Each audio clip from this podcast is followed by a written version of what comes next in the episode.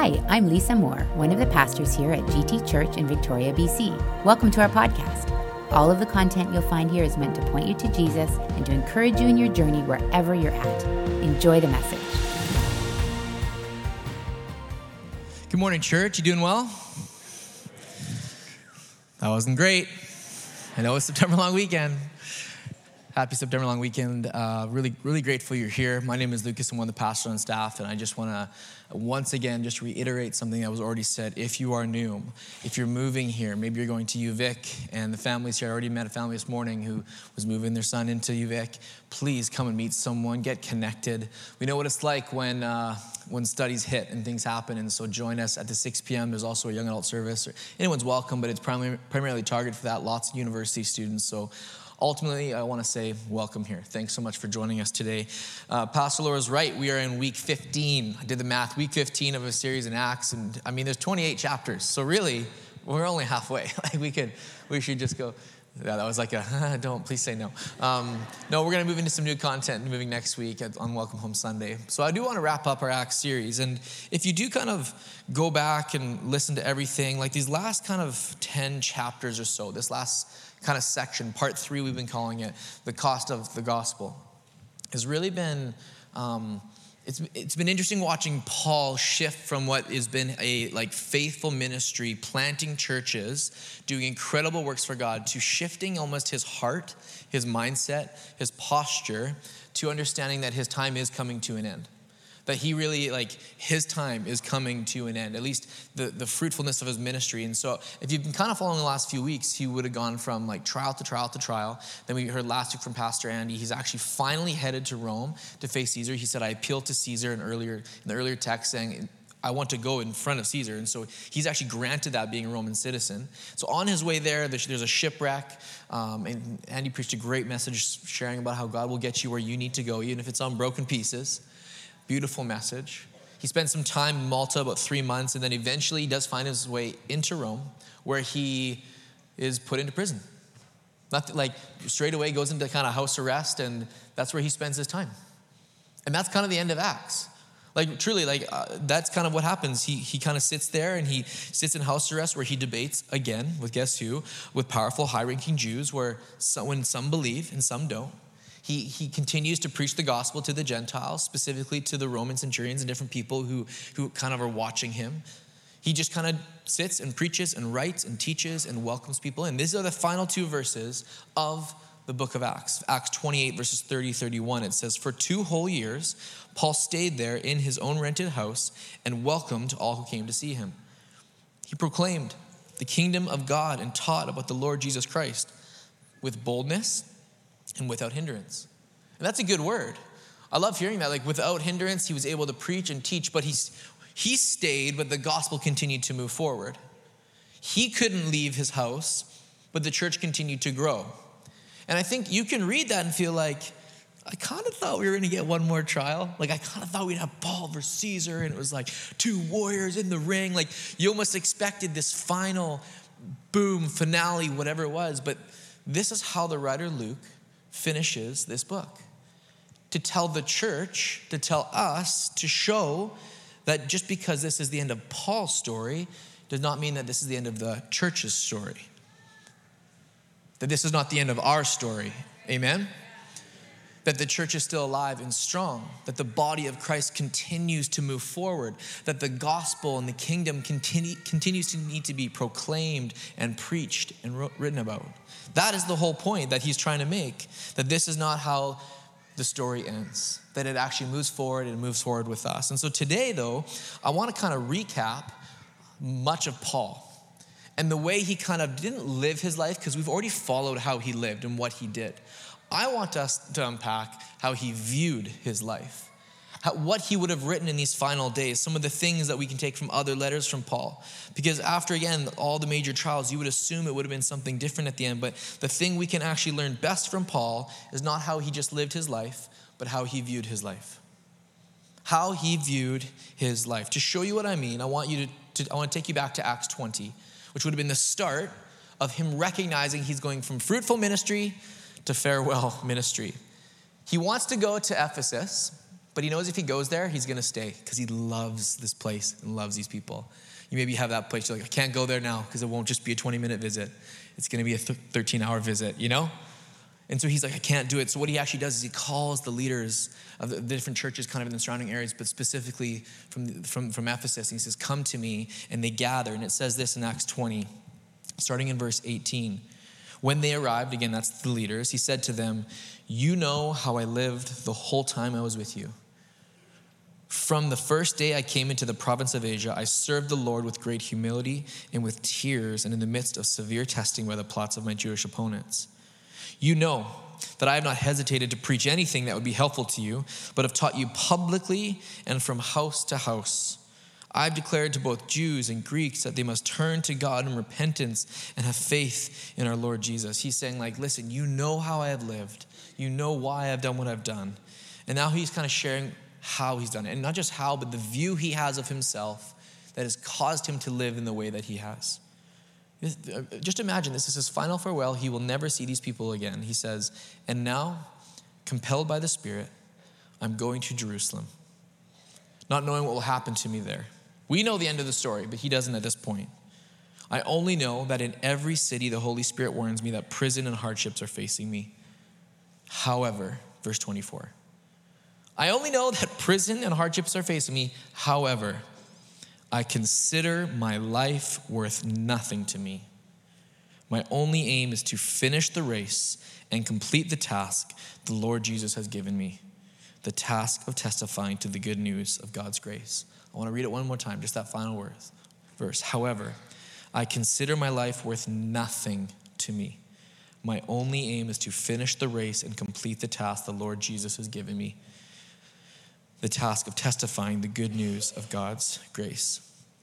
I don't think we talk like that anymore. I think when we talk about life, we don't say, like, I consider my life worth nothing to me. We'd be like, man, I want that guy's life. I want, what kind of life is this? Oh, my life, right? We look at it exhaustively. We look at it as the things we don't have. Oh, I wish I could. I wish I had. A, what a life recently, this is kind of a, a, funny story, but recently my kids, they're not allowed to watch TV on the weekdays really, and so, but on the weekends, I send them straight down to have their brains melted by the TV so I can have 25 extra minutes of sleep. Can I get an amen? And so I'm like, oh, I don't care, whatever, do whatever you want. And so they go down, and recently, my children, rather than watching Bluey or whatever, you know, kids love, I don't know, Blippi, whatever, you know, your kids watch. I don't want to say what my kids watch because then I'm going to feel judged, so I'm just not going to tell you but I'm going to tell you what they have started watching, and now you're really going to judge me. Recently, I came down, and my kids are watching like all the planet Earths.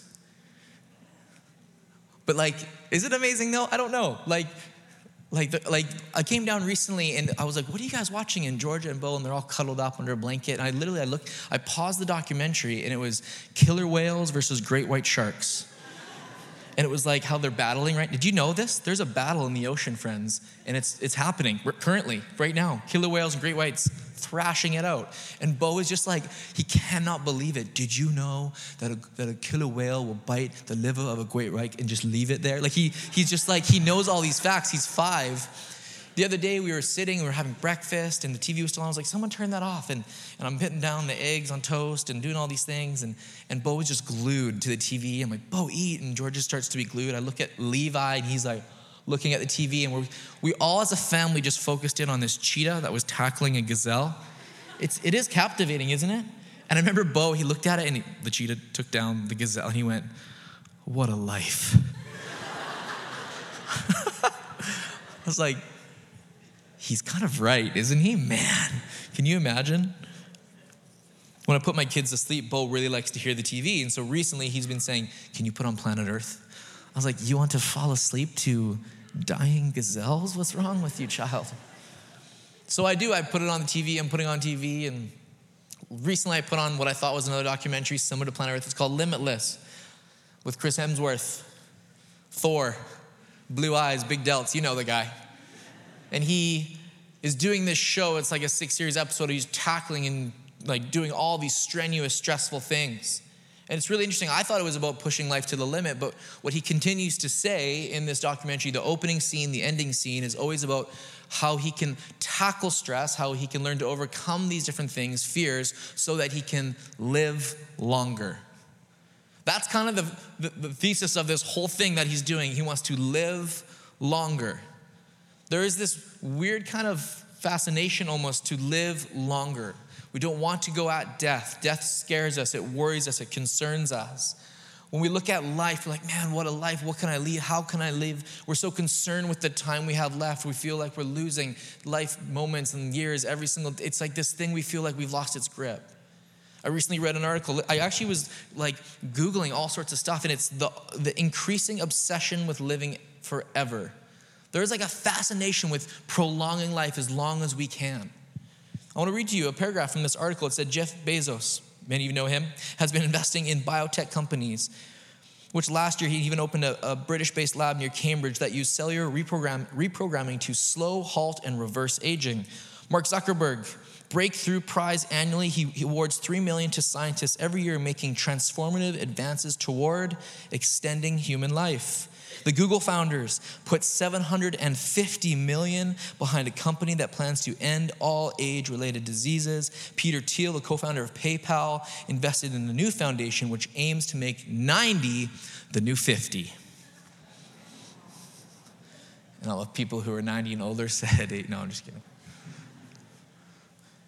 Do you not find it incredibly fascinating that the wealthiest, like people with most influence, that the Thors of the world cannot buy the very thing they desire most. They want longevity, they want time. Church, they want legacy. And we're trying so hard to reverse ageism because we're so scared of the life we're leading, living, we're trying so hard to prolong this one thing we're holding, we're holding on to with everything we have. I feel for people who don't see that there is an eternity after life. I understand the reason behind wanting to stay healthy and extending our lives to be with our cherished loved ones for as long as we possibly can, and I'm not judging that. But Paul holds a very different view of life than someone who is saying, How can I possibly live longer every single moment, every single day? You see the comparison I'm making? We look at life so differently. The way Bo looks at life is very different than the way I look at life, than maybe the way you look at life. We're trying so hard to extend it and, and grow it as best we can. We're wishing away our life, hoping for someone else's. When Paul is writing, I consider my life worth nothing to me. My only aim in life is to what? Finish the race that the Lord Jesus has given me. That this life is a gift that God has given me, and my goal in life is to complete that task. And no matter how many years I get, if I complete that task, that is a life fulfilled. He says in Philippians 3, verse 7 But whatever were gains to me, I now consider a loss. What is more, I consider everything a loss because of the surpassing worth of just knowing Christ Jesus my Lord. I consider them all, he says this, garbage Consider everything else in life garbage that I may gain Christ. So I press on toward the goal to win the prize for which God has called me heavenward in Christ Jesus. Not more stuff, not more value, not more success, not more homes, not more. No, my prize is what? Heavenward. 2 Timothy 4 6, he writes to his spiritual son, Timothy, for I am already being poured out like a drink offering and the time of my departure is near. And I have fought the good fight. I have finished the race. I have kept the faith. And now there is in store for me the crown of righteousness, which the Lord, the righteous judge, will award to me on that day. And not only to me, but any and all those who have longed for his appearing. Galatians 2:20. This is what Paul, this is his view of life. I have been crucified with Christ. It is no longer I who live, but Christ who lives in me. 1 Corinthians 15, verse 31, I affirm that I boast, excuse me, by the boasting in which I have in Christ Jesus, I choose to die daily. Should I keep going? I could read Second Colossians, I could read Colossians 2.20. I could, we could read Philippians 1, verses 20 through 23. He talks about more there. Paul's view of life as he reflects, as he heads to the end, is very different than how we view life. We're trying to uphold it, extend it. We, we take our life as if it's this like, we, we create a status out of it and we need to, you know, embrace every opportunity and blessing and richer. There's this, like this grandeur, sort of pride about how to live, when to live, looking our best now, all these things. And for Paul, as, he, as soon as he gained the gift of salvation in Acts 9, he gained a whole view of life that was totally different. As soon as he gained the gift of salvation, he viewed his life as service, not as something to accomplish, not amount of dollars to gain. It was salvation and then it was service. And then after service, it was, doesn't matter how much suffering I may take on. God has called me towards this thing. And I know I'm still young, like ish okay? Because some of you in here are younger than me. I know I am, I get that, but legacy is something that's often on my mind. Legacy, what I leave in this world, what I leave to my family, it matters to me, for sure. And not a self proclaiming sense. I'm not, I want to make God famous, amen? I really do. How I live according to God matters to me. And it mattered to Paul. And I wonder if we've just been so concerned with our life and how we're doing that we're not asking the question, Am I running and am I going to finish the task that God has placed upon me? I don't want to name on a plaque or a timestamp in history. I don't think any of us really have to have that. But we have the opportunity to leave a legacy of faith. But do we have the view of life that'll actually allow us to do that? Paul's view gave him the ability to leave a legacy of faith. Is our view of life similar to Paul's, or is it so self induced, so self minded, so self aware, all about me and what I need and what I have in my life that we're forgetting what God is actually calling us to do and how to live? And the view changes things because in Romans 12 1, here's another one for you. Paul wrote, In view of God's mercy, offer yourselves as a living sacrifice. This is your true and proper worship, holy and pleasing to God. Isn't that what he wrote? in view of God's mercy, offer your bodies. In view of what He has done, offer yourselves up. That is worship. That is pleasing to God. And so, as we leave this series, as we wrap it up, I want us to be thinking about how we view our life and how it can actually change the way we live our life. Because His view of His life drastically changed the output. Acts 20 continue on in that section is where Paul does this farewell speech to his closest friends and, and to the Ephesian leaders. And he leaves us some tips on how we should view our life before we start to live our life. He says this starting in verse 32. We're going to break it down verse by verse. Now I commit you to God and to the word of his grace, which can build you up and give you, I love this word, inheritance among all those who are sanctified. One more time. I give I commit you to God and to the word of his grace which will build you up and give you an inheritance among all those who are sanctified. What he's saying is listen, the inheritance you receive is not here and now. We really want it to be. But the greatest inheritance we receive is not here and now. The prize of life, guys, is heaven. Christ is the joy of life, but the prize, the reward of the cost of sacrificing and living for the gospel for the rest of your life is heaven. And Paul knew that. Not just because he was coming in the light, he spent many years post this moment. He just recognized from the very start that I consider everything else lost except the surpassing knowledge of knowing Christ Jesus. I fix my eyes heavenward. I look past just this life and I look on to eternity with my Father.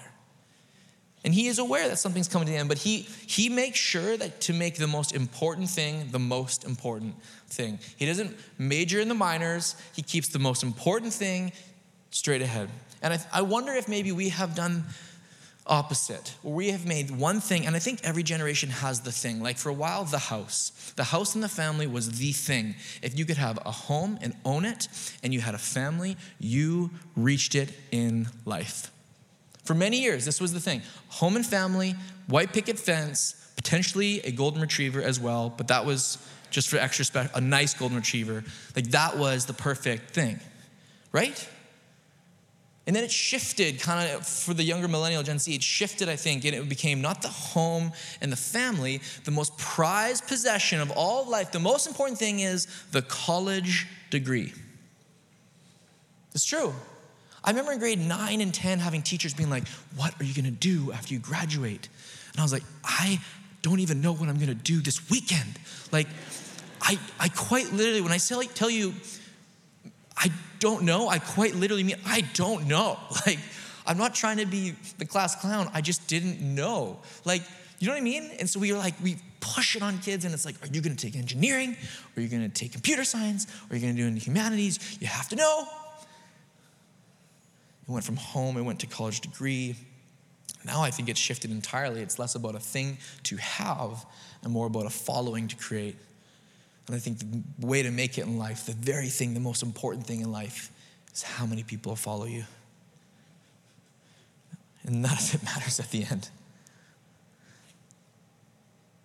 And he says, The inheritance I want to remind you of is a heavenly one, not a financial one. The inheritance I want to leave to you is spiritual, not financial. That only God and the word of his grace can build you up and give you an inheritance in heaven. And that is it. And he had this view. And this hits home if you have family and kids. Like, are, am I discipling my kids to have that view? Am I discipling my family, like loving my, the people in my life to prioritize heaven? Because heaven is the prize and Christ is what we need to get there. Amen? He next goes on to say, I have not coveted anyone's silver or gold. This is verse 33. You guys know this. I have not coveted anyone's silver or gold or clothing.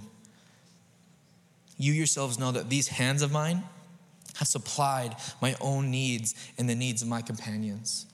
Again, his view of life was that you don't find the prize in things, which I was just kind of leading us to. Life, guys, he's saying life has wants and life has needs, and those two things are not the same. What you need and what you want are very different, right? But the heart wants what the heart wants. How many times have you tapped the credit card with that mantra? This word covet is this Greek word epithumeo, epithumeo, which is this desire, this lust after, this longing for, or one person wrote, it's to set the heart upon. And Paul's saying, I did not set my heart upon silver. I did not set my heart upon gold. I do not set my heart upon clothing. And if we view our life as simple as if I have this much silver and this much gold and these many things and this in, in church, then I'll be good. If that is the way we view life, we will severely miss it. And Paul's saying, I didn't let my eyes or heart covet anything like that. I've not coveted anyone's things. In fact, I just used my hands to meet the needs that I needed to have and even to be generous. And we'll read about in that second. And that's why I just think for us, we need to recognize. I do think it's interesting that he mentions clothing. I do. I, I follow a friend who pastors in Vancouver, and, and he's a good guy. And he was just Instagramming recently that, did you guys see that Aritzia had a warehouse sale? Right? I'm surprised at how many people knew about that. I was corrected from this morning. I thought it was just a grand opening. It's a warehouse sale. That's very different. 70% off. Okay? 1,300 employees were needed to have this warehouse sale. And you can literally, like, what's that in Stanley Park, the long boardwalk thing there, whatever it's called, the skywall? Ski wall? The seawall. Skywall. Let's build a skywall. That sounds fun. Uh, the seawall, like, hun- like thousands of people lining up at two in the morning in the rain just to get into the Aritzia warehouse sale. Anyone go? Just kidding. Don't, you don't have to raise your hand. We can just pray for you later. Ah, I'm just kidding. It's okay. You can, you can want clothes. It's, it's not a bad thing. I'm clearly a big into fashion, as you can tell. Most of what I wear is given to me by Andy or Ron, and that's not even a lie. The amount of times I've worn a shirt that Ron once wore, you don't even know. You'll never know.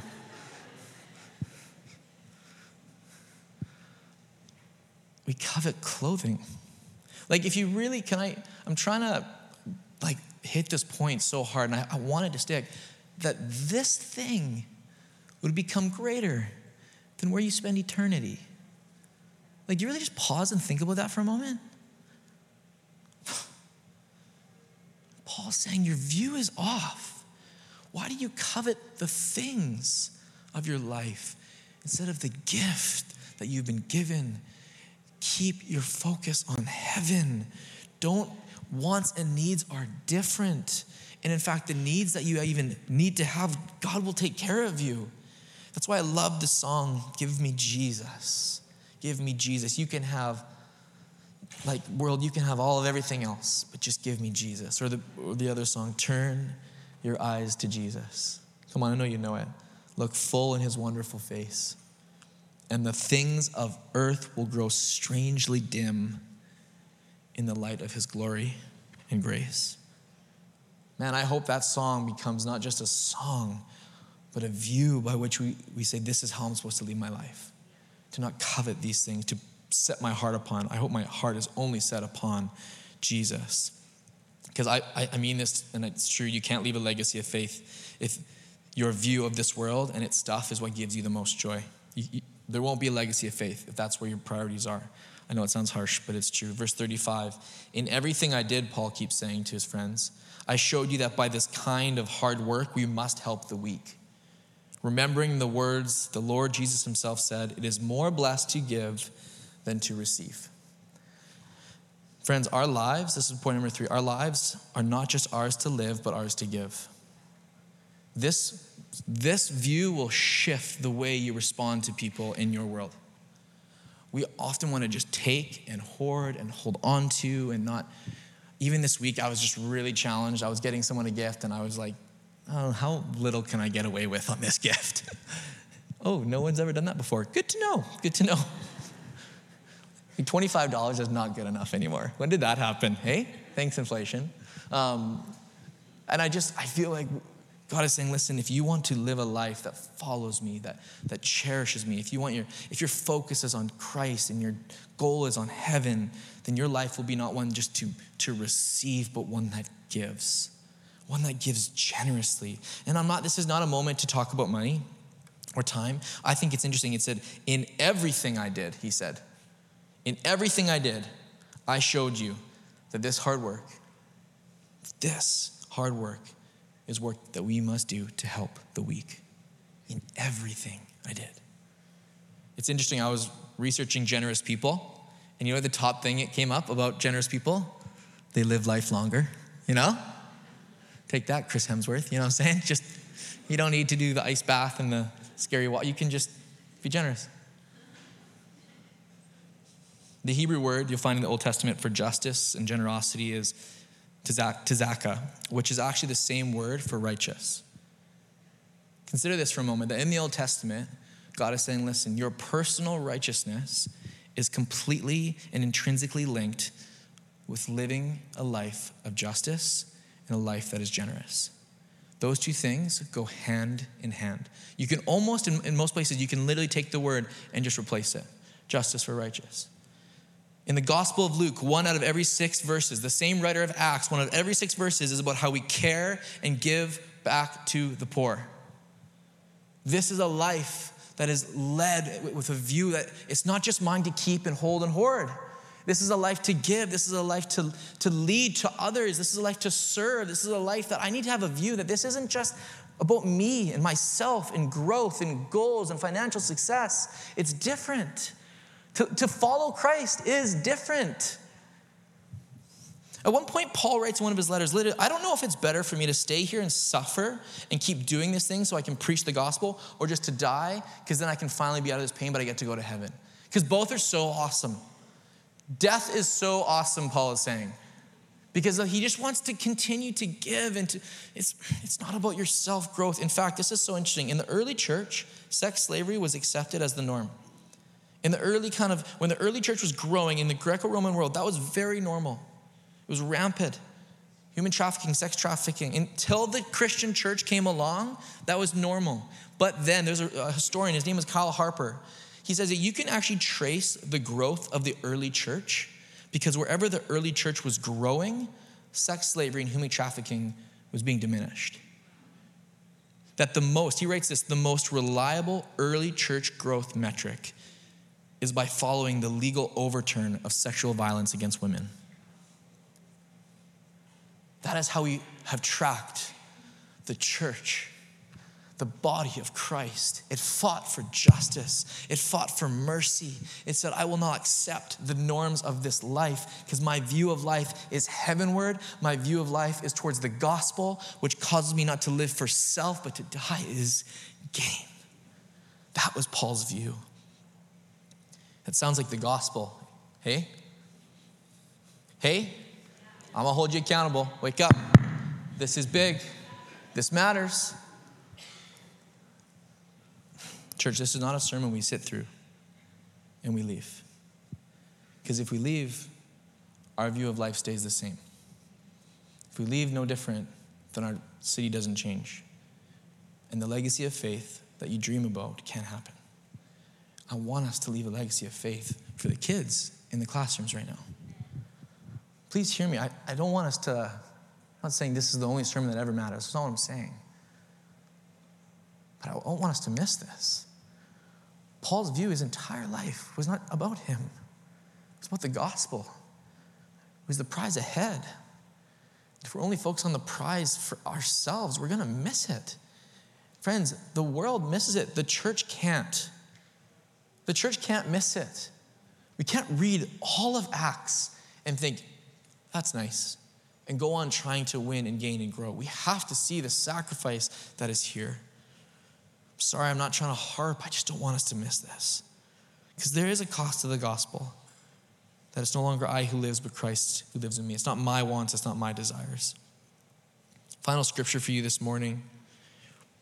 When Paul had finished speaking, verse 36, he knelt down with all of them and prayed.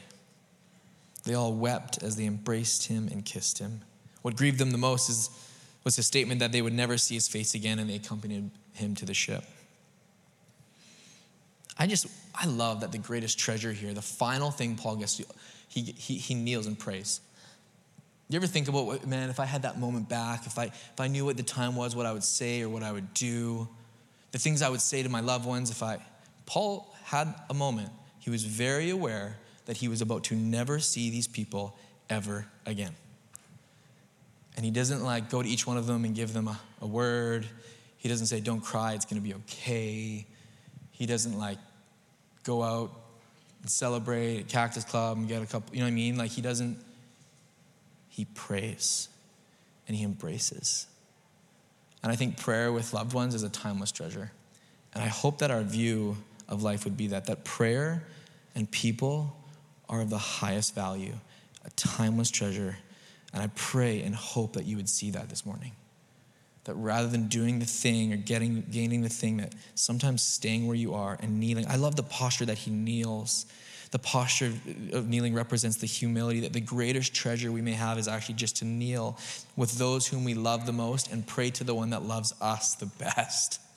Man, that's powerful. And I just wonder if, if we could would sit and be with those people, our people, and how we wouldn't gaze on anything else, not clothing, not items, not silver, but just each other, being in the presence of God. That's what First Wednesday is, friends. I'd really encourage you to come. And as I close today, you know, at the start of this series, me and Pastor Andy were praying, and he was praying something. I don't even know if he realized it, and I had to write it down because it was so powerful. As he was praying for our church and praying in this series, he said, My as he was praying, he said, I pray that the grip of earth would become less and less, and the glory of heaven would become greater and greater. He prayed that over you 15 weeks ago. And I prayed over you again today that the grip of earth and culture and society and worldly things would become less and less, and your view of life will be one of service and gratitude and generosity and prayer and humility. That your view of life would not just be to better yourself, or to grow your financial position, or to secure a better this or that, which, by the way, I'm not saying is wrong, but it's an outflow of what matters most first. The view of Jesus, the view of heaven would be so grand that that would be the determining factor of where you go and how you live your life. Because Paul lived different, profound, so kingdom minded because his mind was always on the kingdom. And so this morning, Luke's going to sing for us.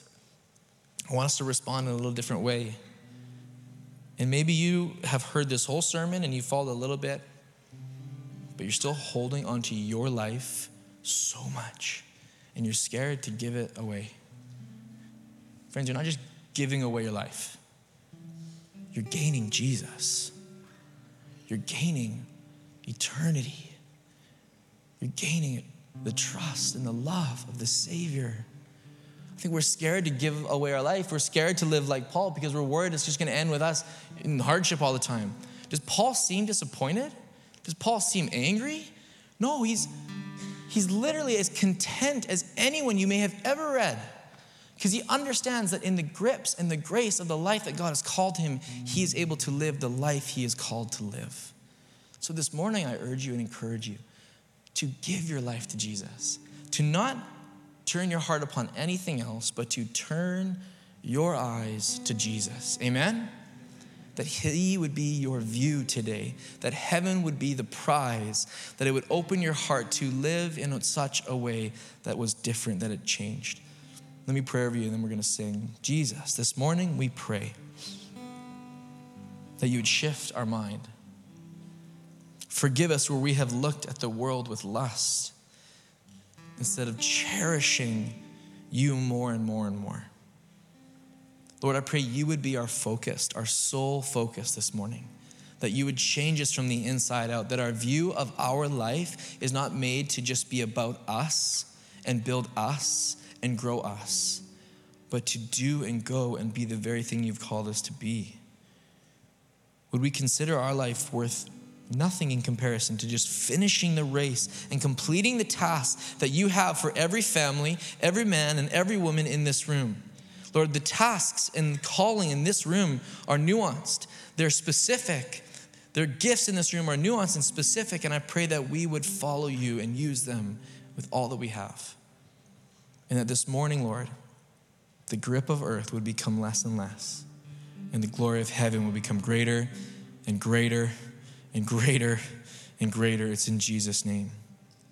Would you stand to your feet? Can we sing together? Turn your eyes upon Jesus. Would you lift your voice? Would you posture your heart? Look full his wonderful face. Come on. A little more. Sing it louder. And the things of earth will grow strangely dim in the light of his glory. Just close your eyes, lift your hands to heaven, and let Him re- reprioritize your mind and your heart. Come on.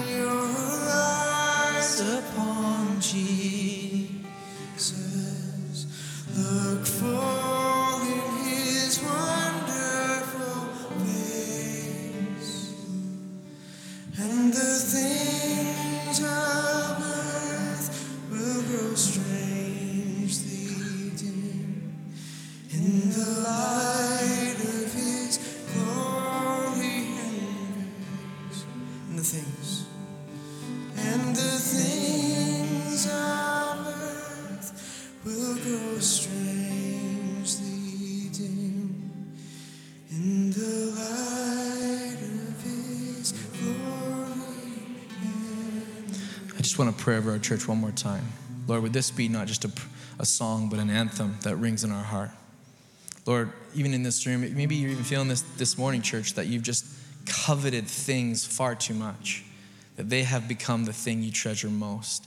Would you just lift your hand? Just as a response between you and the Lord, say, Lord, forgive me for cherishing anything more than you. For you, maybe you have just been living your own life your own way, and you're like, I don't want to just do this my own way. I want to do it God's way. If that's you, just lift a hand, repent and return to Him, run to Him. Say, Lord, I choose you. I choose your tasks. I choose to live my life after you, not after anything else. Make a prayer to God, make an offering to God right now, and just lift your hands and say, God, you are my view.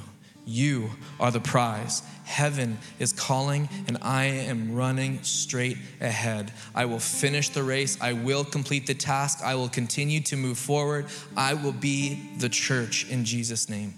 So, Lord, I pray a blessing over every person here that the earth would grow dim, that heaven would grow bright, that Christ, you would light our heart, and we would follow you with everything we have. Can we sing this song one more time, all together as a church, declaring it over everyone in the classrooms? Let's sing together.